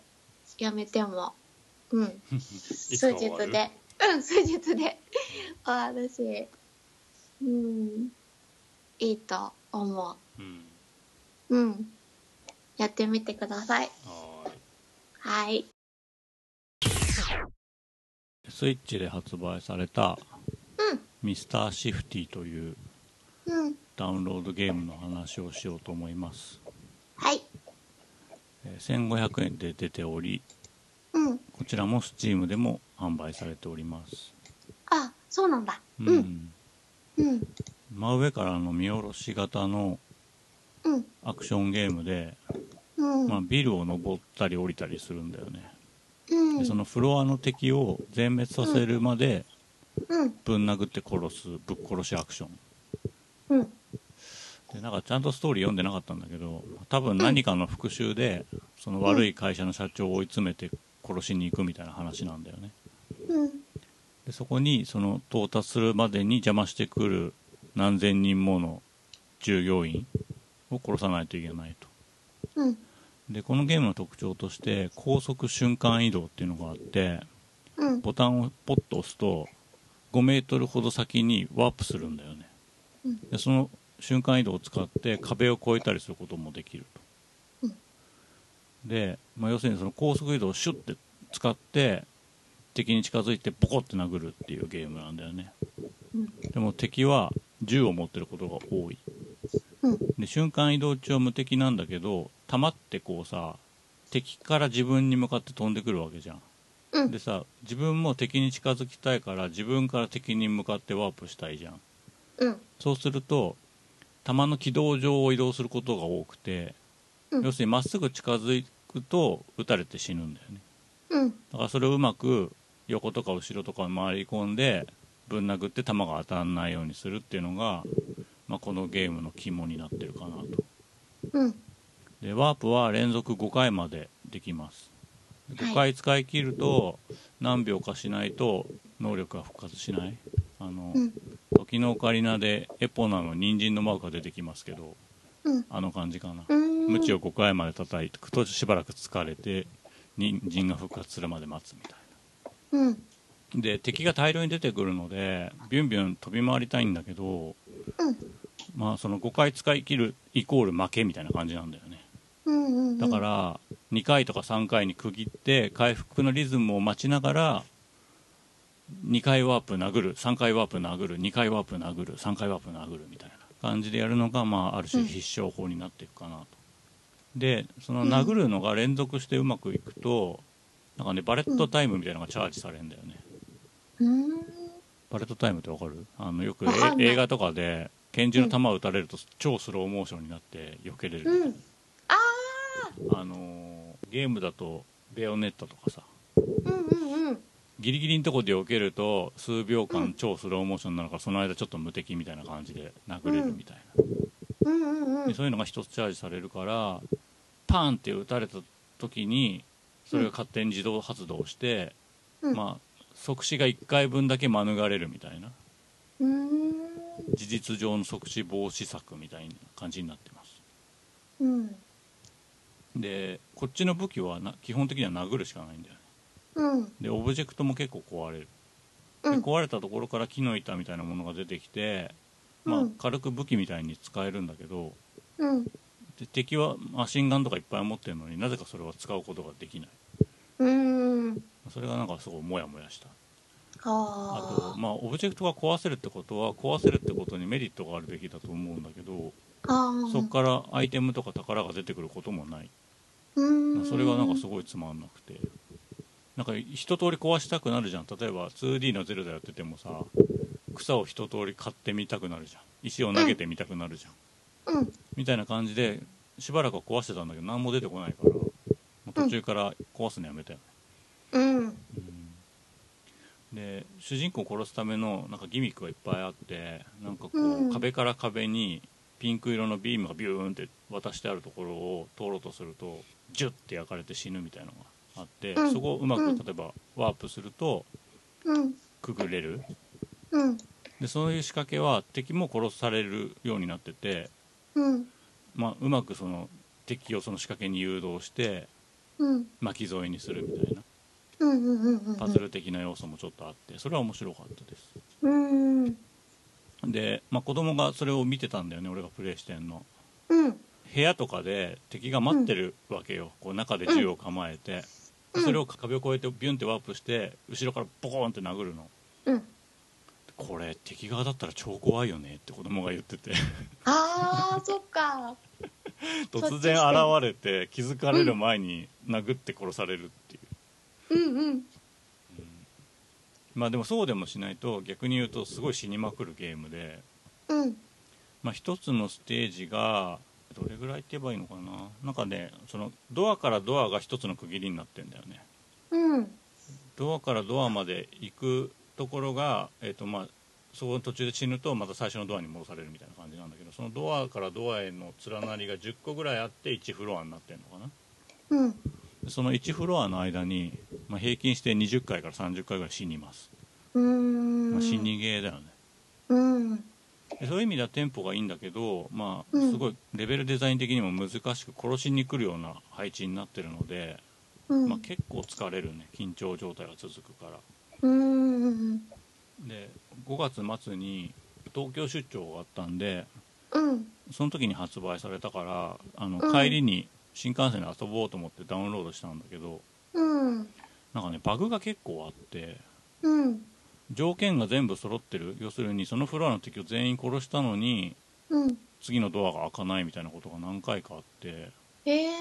うん何回やってもできなかったりとかしてうんそれはすごいやっとしましたうんでねこのゲームのその見た目もそうなんだけどうんホットラインマイアミっていう昔出たゲームにすごい似てて、うんそっちの方がねあのなんかゲームとしての出来とか演出とかは好みだったかなって思ったんだよねああそれはプレステ4とビータで出てるんだけどプリうんうんプうんレス3も出てたかなうんうんそれはねなんかね頭おかしい殺人鬼が建物に押し入って皆殺しにするっていうゲームで,、うんうんであの一時期流行ったさゴム製のさ馬のマスクとかあるじゃんうん私それがすごい苦手でうん、でそのマスクがなんか選べんの面ごとにでうんでマスクかぶったマスクによってちょっと性能が変わったりするしうんあと武器は基本的に持ってないんだけどその敵の武器を全部奪って使えるから現地調達で、あいつの武器奪ったから今無敵みたいうんなそういう感じとかもあって面白かったんだよねホットラインマイアミはでなんかうんそいつがドラッグ中毒だからもう見た目とか音楽もすごいドラッキーだし、うん画面はなんかいっつもゆらゆらぐにゃぐにゃ歪んでるしうん変な電話がかかってきてあの、うんなんかすごい思わせぶりなこと言われたり気持ち悪いこと言われたりとかして、うんなんかね1と2がセットなんだよねう「ホんットラインマイアミ」うんなんとかコレ,、うんコレクション」っつってそうかそうその動物のマスクが怖くてねうん、なんかにできなかったうん、怖くないあれ怖い怖いけど怖いのが面白いし、あと、うんあのバーンって打った時にうん敵の倒れた後ろにこう血がビシャーってこうんう勢いで飛び散るみたいなのとかもうんすごいこう気分悪くて面白くてあで、まあ、やっぱね海外のレビューを読んでもそのミスターシフティのレビューにはほとんどの人がそのホうッんトラインマイアミの、うんまあ、アリューというかアレンジというかよくできたアレンジだねみたいな評価がすごい多くて、うんうんまあそういうジャンルがいくつかあってもいいとは思うんだけどねなんかうんうんその割にはそのホットラインマイアミを超えてるなっていう部分がそんなに明確になくて。うんまあなんか値段として1500円だったんで暇つぶしとし,、ても十分な値段ではあるしうんクリアするのに1週間ぐらいかかったからまあね1500円で1週間遊べりゃいいかなって気もうんするんだけどうんなんか、うん、いろいろ腑に落ちなかったなっていうなんかその、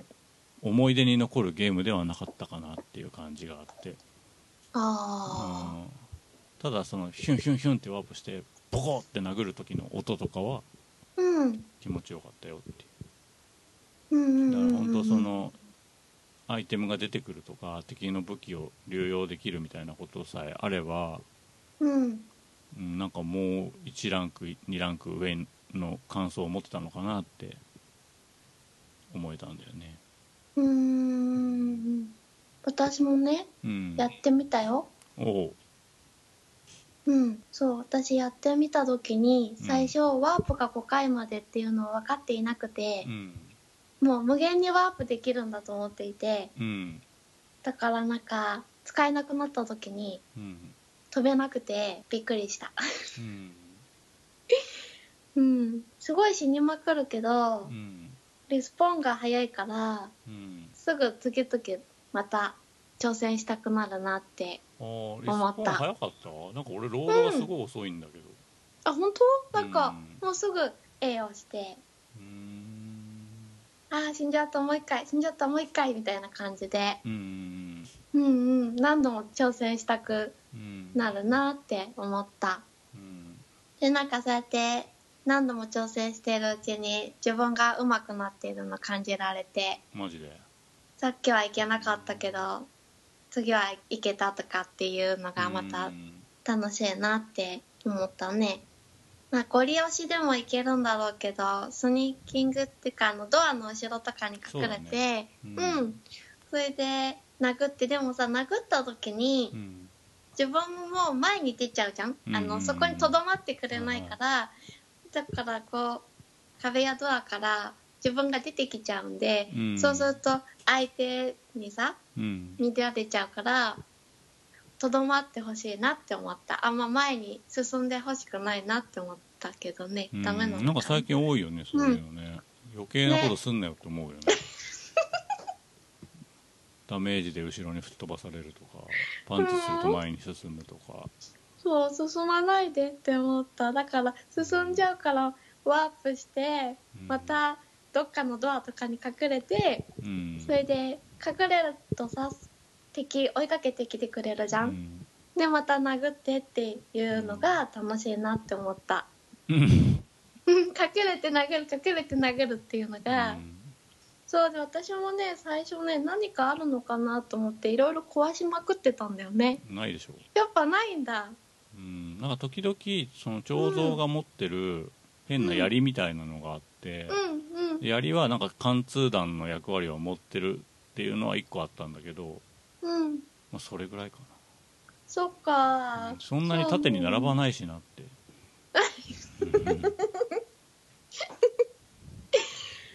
ねえだからね私もね最初壊してたけどあんま意味ないのかなって思ってうん、うんあと音楽と見た目がちょっとダサいかなって気があして、音楽は特に世話しない感じだったんでうんボリューム半分に下げました、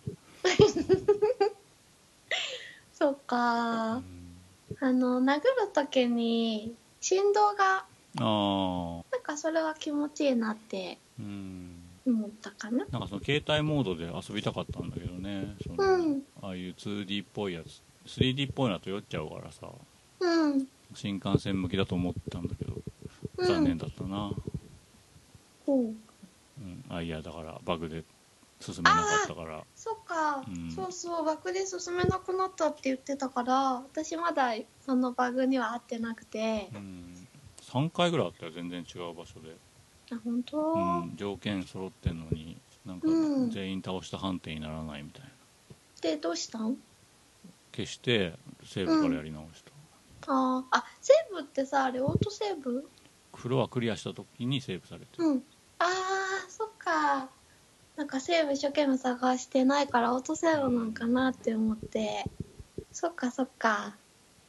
でもねあの敵の人数が増えてくると最後に残った1匹が、うんその死んだやつに紛れててうん真上から見下ろしてるからさ頭と肩ぐらいしか見えないじゃんでんあいつらあんまり AI が賢くないっていうか周りに影響されない AI だからうんずっと棒立ちのまま背景に溶け込んでる場合もある んで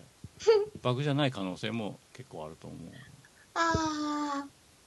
なんかあーあれ、ね、進まないぞ進まないぞって言われたらなんか近くに行ったらパンって撃たれて死ぬみたいなことが12回あったんでーあーあー確かにこんなに近くにいるのに全然反応しないなっていう時あったうんホットラインマイアミはねめっちゃ反応するの、ものすごい遠くからでも物音聞きつけてやってくるからやこっちの弾が足らないってことがすごいあでショットガンで結構まとめて殺せんだけどそれにも限りがあるから、だ、もう超手に汗握るみたいなあ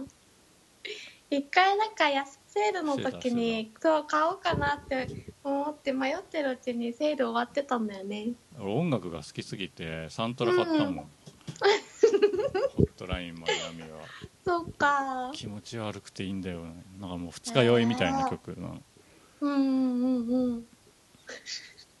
そっかやってみようかなうん俺はシフティより好きかな、セールとかしてたらシフティはシフティでいいけどね、まあ、逆にホットラインマイアミスイッチで出したら任天堂どうかしてんだろうって思っちゃうけどねうん出なそうだよねうんえワンだけってあれワンだけって売ってくれないワンだけで持ってるあいやコレクションだから多分セット売りしかないんじゃないかなひょっとしたらそっうんうんシフティよりもうんうんうほんうんんの一瞬の迷いですぐ死ぬシフティももどかしいよねシフティはまださ一応逃げることも兼ねてるじゃんその瞬間移動が、うんうん逃げてるホットライン前は逃げる動作一個もないもんね、あーそっか難しそうだなううんん、だからなんかその自分が武器のストックなくて変なところでセーブされちゃった時とかはあこれあと何百回死んでも無理だろうって時結構あるーああでもやっぱそのスイッチはダウンロードソフトというかインディーズソフトにどうやら力を入れてるっぽくてーうん対策をコンスタントに出すのは難しいだろうからそういう小粒でハマる人にはハマるかもねみたいなものが1週間に一遍とか10日に一遍ぐらいにどんどん出てくれると気持ちをつないでくれて嬉しいかなってうん思うそうだねうんでも私は嬉しい。あんまうり難しすぎないようにしてねっていうそうねショベルナイトとかクリアする気なくなるからあー8000円とか2000円くらいのダウンロード専用のインディーゲームみたいなのがうんちょいちょい来てくれるとうんすごい嬉しいうんまあスイッチは特に対策ソフトがないから今そこがすごい目立ってるけどプレステ4も結構出てるよね、そうだよねうん、うんプレステ4のドットっぽいやつなんか気になってんだよなえっとねライムライムもそうだしそうライムともう一個ちょっうんはいと待ってハイパーライトドリフターはいはいそれさ2人でできんだねあそうなんだでもライムとハイパーライトドリフター2つ買うと6000円になっちゃうからまあまあすんなっていうねそうかうん私もね両方気になっててそのハイパーなんちゃらは難しそうだなと思ったんで最初はいいやーって思ったんだけど2人でできるっていうのを見てあ2人でできるならいいなって絵思がっ綺た麗だね色がすごいあー色ポいスいターよみねたいな色使いがうんうんモニュメントバレーみたいな色してるよねうんうんしてるうんなんかうんスイッチが持ち運べるってなるとこれ後でスイッチで出たりしないかなってちょっとだけなるよっていうね、あーそうだよね、うん、私も今はライムがすごい気になってるけどスイッチで出るとも言われてるからあそうなんだその辺どこで見たらわ かんない適当あの 噂噂サイトうん、噂サイト全然見ない私、ツイッターのゲーム系のとかかな。うんう持ち運ん、べんだったら持ち運べた方がいいなまあでも、なんか、いつスイッチ版のライも出るかわかんないから、まあ多分一回遊んだらやらないかなって思ったんで、プレステ4版でもいいかなって思ってる。うん早くやりたくて。あそういえば、うん。マリオカートはカードで買ったんだけどそれ以外ダウンロードで買ってんのねうん。でついに本体容量あふれて SD カードがだいぶ埋まってきたよああ、私まだ買ってなくて、マイクロ SD? ああもうそろそろ買わないとやばいよなって。まあいらないの消せばいいんだろうけどうん。多分アームズも子供がやだ友達とやったりするかもしれないことを考えるとカードの方がいいのかなって思ってるけどねああそうそうなんか2台持ちになるから2台のうちのどっちにダウンロードするのかとか難しいよねそうダウンロードにするときはそれで悩むしそう考えるとカセットで買った方がうんいいのかとかでもカセットもなくすじゃんあいつら俺 DS のカード6枚入りのやつを渡してそれごとなくされたからね DS ってか辛い 3DS かうんスーンって辛いよねうんねえでもダウンロード専用のやつとかはどっちにしようとかいろいろ考えなきゃならなくなるなって思ったうんまあでもさその、うん 3DS とかとちょっと違うのはさうん本体を入れ替えてもいいわけじゃん、まあ、入れ替える意味がないなそれほど交換した方が早いな いや真ん中部分シャコって入れ替えたらうんうんうんどっちも使えるじゃんって言おうとしたんだけど別に 3DS を交換するのと変わんねえなって今思ったうんセーブデータのやつはいつあれなんだろうねその移行するってやつそうだよねうんあとゼルダがさうエクスパンションキット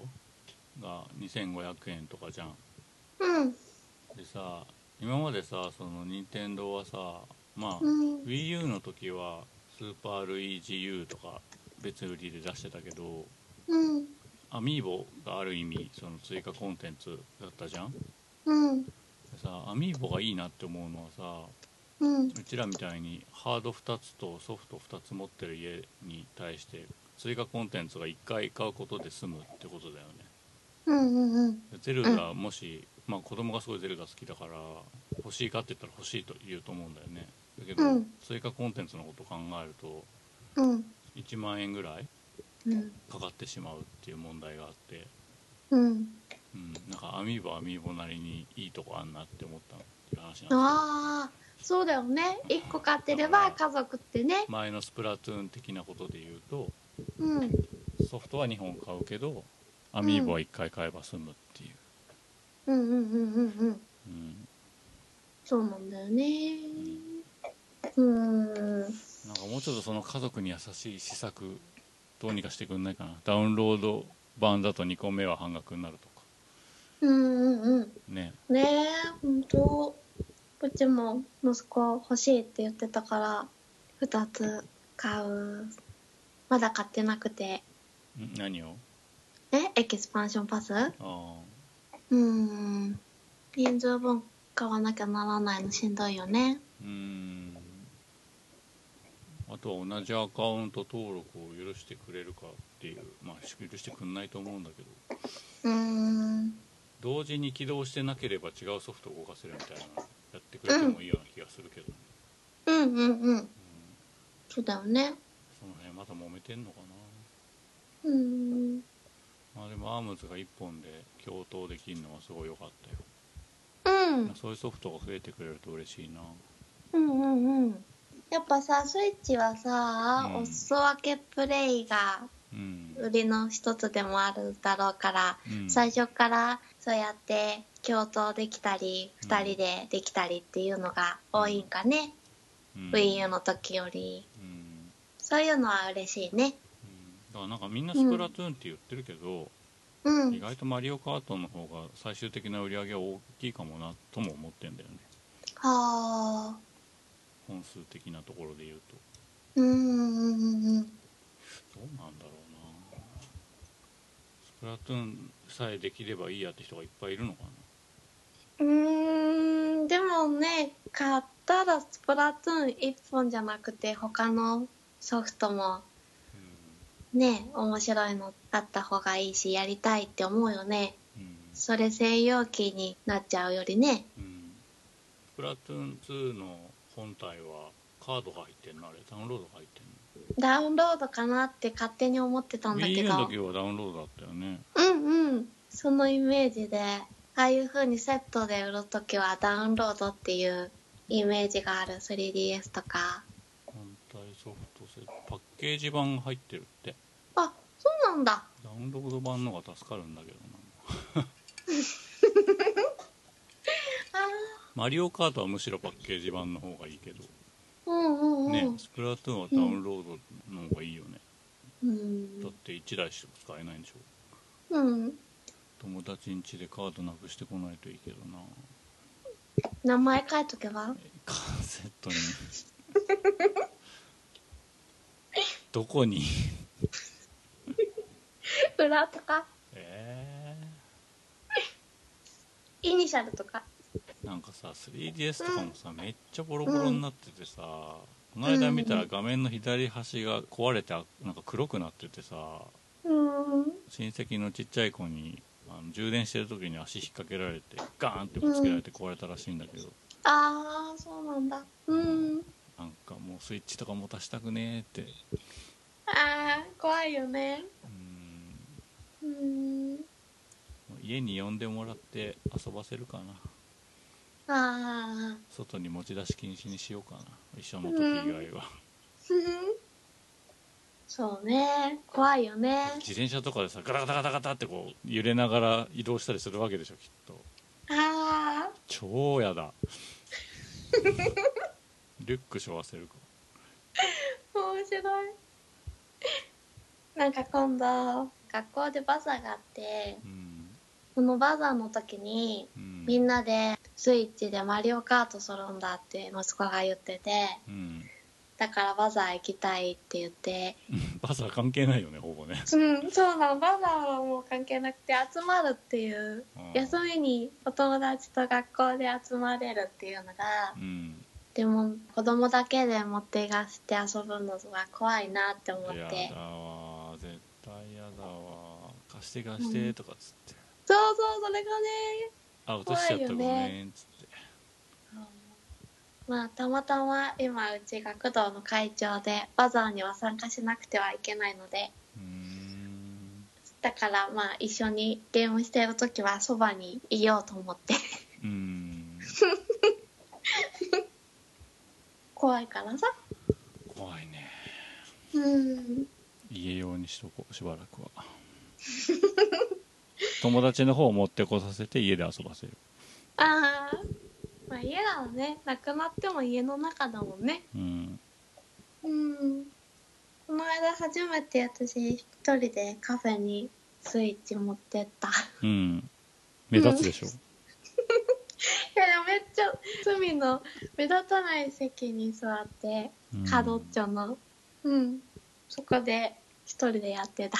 俺この間あの帰りの新幹線混んでて3人席の真ん中取らざるを得なかったんだけどうん無理だったね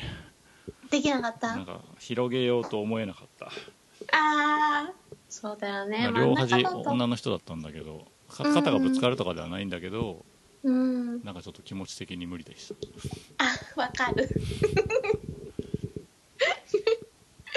まだなんかね窓際とかだったらねあれうかなん、うんすごかったんだよなんか左の窓側のおばちゃんがなんかドライカレーみたいなの食べ始めて右のおばちゃんが4歳ぐらいの女の子抱っこしててうーんでしかもその女の子が携帯で動画見ながらずっと歌ってんだようーん何の地獄だよって思ったよねまあねお弁当とかも売ってるわけだから食べたりとかするのもね大丈夫というかでいもいドんライだカろうレけどーありねいやち売ょっっとてるやねつはありだと思うよ、うんその電車の中とか、えうん駅で売ってるやつはありだと思うんだけどうんドライカレーはギリ合うとかな俺的にはそうだねあまりになもあと匂551いとかがな強いものはねうんうーんなんか昔電車通勤してた時に帰りの電車あの普通の電車でうん高校生がカップラーメンとか食べてるとうん匂いがすごくてああカップラーメンもするよねとあとなんマクかドねナルドとかねそう美味しそうお腹が 私も空いてるからすごいテロだなって思ってあもうすごい自由なんだよね高校生とかあの地べたというかあのああいる今何そんなのうんうんだいる田舎だからかな電車の下に女昔の子はい4たけ人どぐならんかい見でなかったけどな最近は東京行ってもあんま見ないな東京はなさそう昔はいたよいっぱいあ本当うんだって下に座ってんだよそうそうだからいたよそういうなんか 地地べたでなんか広げてる俺かっこいいだろみたいななんかもうここ家なのかなって家のこたつはないけど、うんそんな感じで4人ぐらいでまとまって入り口とかに座ったりとかしてる10よ 年以上前だよそんなのだいぶ古いよねでも私も電車通勤してたの10年あーあだ最近はいないってとすごいかやっ通勤ないぱかねな民度が上がってきてんだよね、あーあーそっかそっかうんだいぶ脱線しましたけどあそうだね何の話してたのかミスターシフティ1500円分は楽しかったよっていううん私も面白かったし、あの続きをやりたいなって今も思ってるうんうちの子供もなんかやり始めて、うんやっぱりその敵の戦場に立ってしまってうんたまに当たってああ違った違ったっつってやり直すうんうんそのトライアンドエラーがうん今は楽しいみたいだねそうだね、ううんちもね息子が私がやってたら「何これ」っつって「やっていい?」って言ってうんやってて面白いって言っててあ難しいとも言ってたけどね「ここがクリアできない」とかってう言ってん「ママここできた?」とか言ってまあやっぱドアの手前で待ってて1人殺しては逃げ、うんドアから入ってきたやつを見て壁を飛び越えて一番後ろのやつを殴ってまた逃げみたいな うんうんなんかその繰り返しだと思うけどね、うんうんううんんもうなんかそのスニーキングっぽいのが私は面白かうったんうん、でもクリアできるかななんかちょっと難しそう最後の方なんかパズルみたいなのも結構あっ て、へうえん、うんうん何面までいった何面なんだろうなんか全然分かってなくてこのビルが上上がるたんびうにん出るビャンってなるのか何面3面くらいかなまだ何面全然序盤じゃんくらいまであるあれあ言わない方がいいかな、あそっかめっちゃ死んだようんそこまで行くまでにもすごい何度も死んでるうんなんかすごいマッチョな人が出てきた3発ぐらい殴んないと死なないやつでしょピンク色のシャツ着てるやつでしょ、 そうそうそうあれ復讐のためとはいえあんなに殺して正義の味方面っていうのはなかなかちょっとしんどい世界観だよねそうだよねなんか殺したんじゃなくてみんなあの気絶とか眠らせてることにしたい うんって殴ってるからさ、死んでないかもしでれもない途中からビームとかで殺すからさあーそっか敵の仕掛けのあーなんか赤いレーザー光線みたいなやつねジュッあジュッて死ぬからあれ死んでんじゃないかなやっぱーかいやあれをビリビリってなって気絶してるんだと思うまあ任天堂ガイドライン的にはそんな感じなのかもしれないけそうだねうんうん、うどそん、こがやっぱねホットラインマイアミだとちょっときついもんねうんうん血とかねでもさダウンロード1000倍ってさクレジットカードとかいるからさ、うんうんプレステ4もあのポイントだと買えなくてクレジットカードだと買えるみたいにしてるじゃん,、うんうんうんなんかそういう住んみ分けはできると思うんだよねスイッチでああそっかも18金のソフトをわざと作ってうん成人しか買えないみたいなことはうん可能だと思うんだよねうーんじゃあ出るかなスイッチでも ホットラインマヤに出ねえ よ出ねえけど、うん、まあどっちも面白いよっていう好みなのは俺はホットラインマヤミだけどっていううんうんうんうんなんかこっちのやつのあのなんか女性の人があー口が悪くエージェンてトそうそうそう バちカょなっとの口が最高っていうあのシーンが一番盛り上がったけ 口がちょっと面白いなってど思なったんかもっと役に立つこといろいろ言ってくれるのかと思ったら特に言ってくんないっ ていあーなんかダジャレとかううんバカなの最高だけすごい盛り上がったけうーどはいまあそんな感じで、んあうのん対策ソフトも待ち遠しいけど合間合間を中くらいのダウンロードソフトでどんどん埋めてってくれると嬉しいなっていう、でそういう一本にミスターシフティはなってるようん。といった感じですはーい。はい以上、ゲームもごもご高鍋バーサスでした。お送りしたのはルート。高鍋でしたそれではまた次回までごきげんよう。さようなら。さよなら